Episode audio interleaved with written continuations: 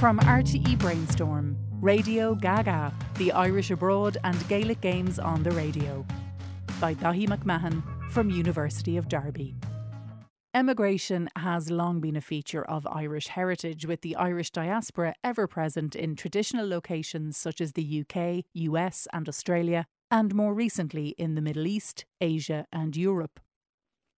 In short, the Irish are everywhere, and a common theme amongst this geographically dispersed group is the preservation of connections with home to keep up with political, economic, and cultural developments in Ireland. Of these, sport plays a valuable role in Irish culture. Significant sporting events, notably GAA championship matches, offer those abroad a chance to celebrate their Irishness and cultural heritage and connect with family and friends back home.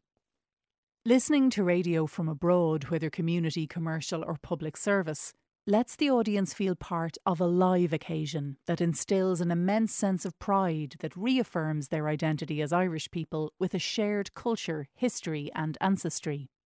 This is especially true when one's home county is competing. Identity becomes very parochial, ingrained in their county and local community.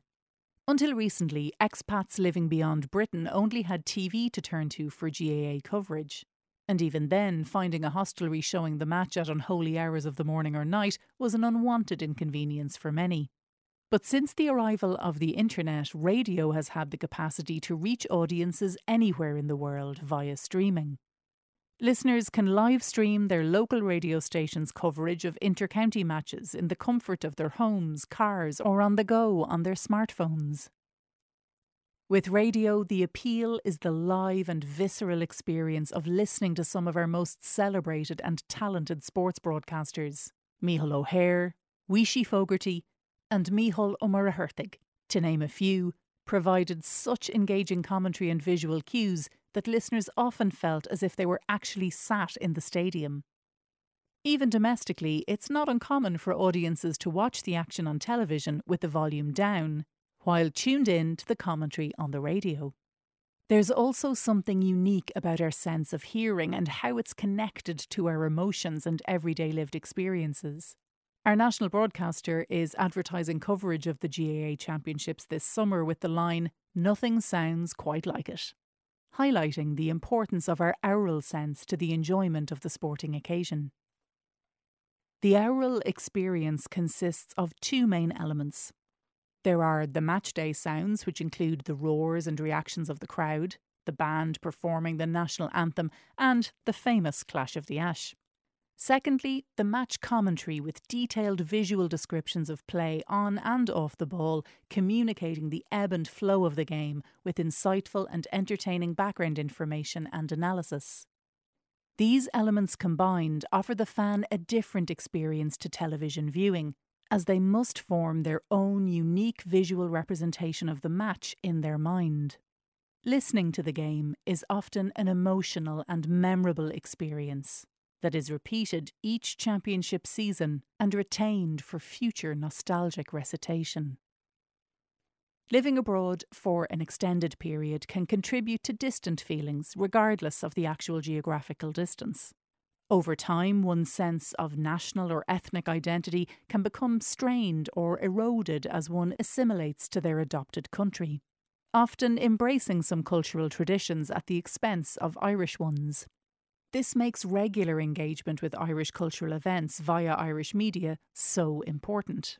Exposure to the voices, accents, and wit of their native people offers something deeply emotional with effective attachments for the listener. Through his case studies in Southeast Asia and elsewhere, the Irish political scientist Benedict Anderson discovered the press had the capacity to help build national identity by creating what he called imagined communities of individuals who, despite not knowing one another, shared a sense of collective identity. Similarly, radio has the potential to draw together and coalesce listeners of similar identity and strengthen their bonds. Listening to one's local radio station can have that powerful effect of drawing together cultural communities and tapping into a tribal mentality with deep rooted pride. With the prevalence of social media today, traditional media is competing for audience time and attention. But radio is arguably the most social medium. Whether gathering around the wireless as people did in the old days or listening on their own as is usually the case today, audiences know that they are not alone as they listen and are in fact sharing a unique ephemeral experience with thousands of others, some of whom they know. This can help individuals maintain relationships with people back home and supports local identity through connection with one's native community. Being able to unpick and debate the key moments post match with those in your social network can be a valuable bonding experience, also.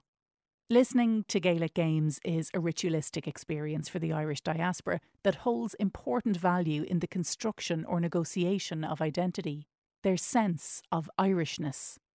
However, radio is often overlooked and unappreciated from the viewpoint of new media, and is currently under serious threat from digital media. Nonetheless, the fact remains that Irish audiences the world over will continue to rely on this old medium for their live sporting fix, for the advantages it holds in terms of reach, atmosphere, quality of commentary, and lived experience. Discover more at rte.ie forward slash brainstorm. RTE Brainstorm is produced by RTE in conjunction with UCC, University of Galway, University of Limerick, Maynooth University, DCU, TU Dublin, the Irish Research Council, and Teagasc.